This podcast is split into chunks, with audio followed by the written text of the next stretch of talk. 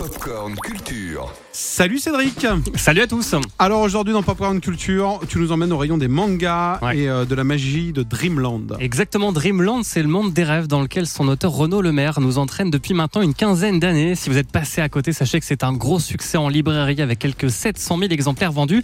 Et si je vous en parle aujourd'hui, c'est parce que le premier tome vient d'être remis au goût du jour.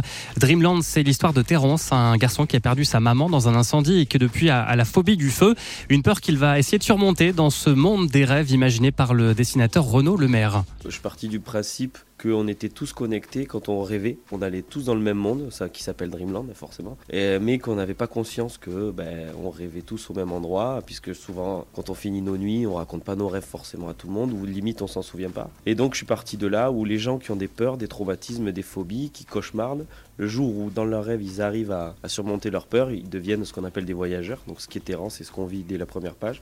Et les voyageurs, c'est les gens qui ont conscience qu'à chaque fois qu'ils s'endorment, ils vont dans Dreamland. Et l'aventure de Terence continue toujours. Dreamland compte 21 tomes et il a une particularité. Renaud Lemaire a été un des premiers à signer des mangas à la française.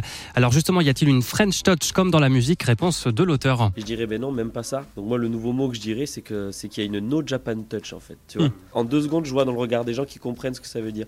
C'est qu'on revendique pas notre côté français, on revendique rien. On a juste une sensibilité personnelle qui fait que la France permet de, de vraiment avoir une liberté euh, en termes d'expression qu'il n'y a pas au Japon. Quand les Français font du manga, ça, ça se voit que c'est pas japonais euh, dans, la, dans la lecture, dans le rythme. Voilà, Sandra Clément, je crois que vous lisez pas vraiment de manga. hein. Pas trop, non. Pas trop. On suit, on suit ce qui oui, se passe. oui, bien En tout cas, je, vous- je vous répète, euh, le manga est vraiment une bande dessinée, Ouais. mais japonaise. C'est une BD, un support qui donne vraiment beaucoup de liberté aux auteurs. C'est un art euh, qui est génial, on appelle ça le, le cinéma du pauvre, parce qu'avec un crayon et une feuille, vous faites ce que vous voulez. Tu veux dessiner 12 dragons qui attaquent un château, bah, toi tout seul, tu peux le faire. Va, demander ça en animation, combien de personnes et tout. Donc c'est vrai que la BD, c'est un format vraiment qui plaît à tout le monde, et donc très tôt j'en ai fait.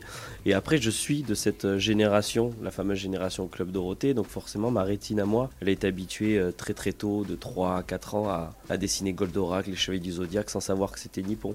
Et on en reparlera puisque Dreamland est en cours de d'adaptation en série animée.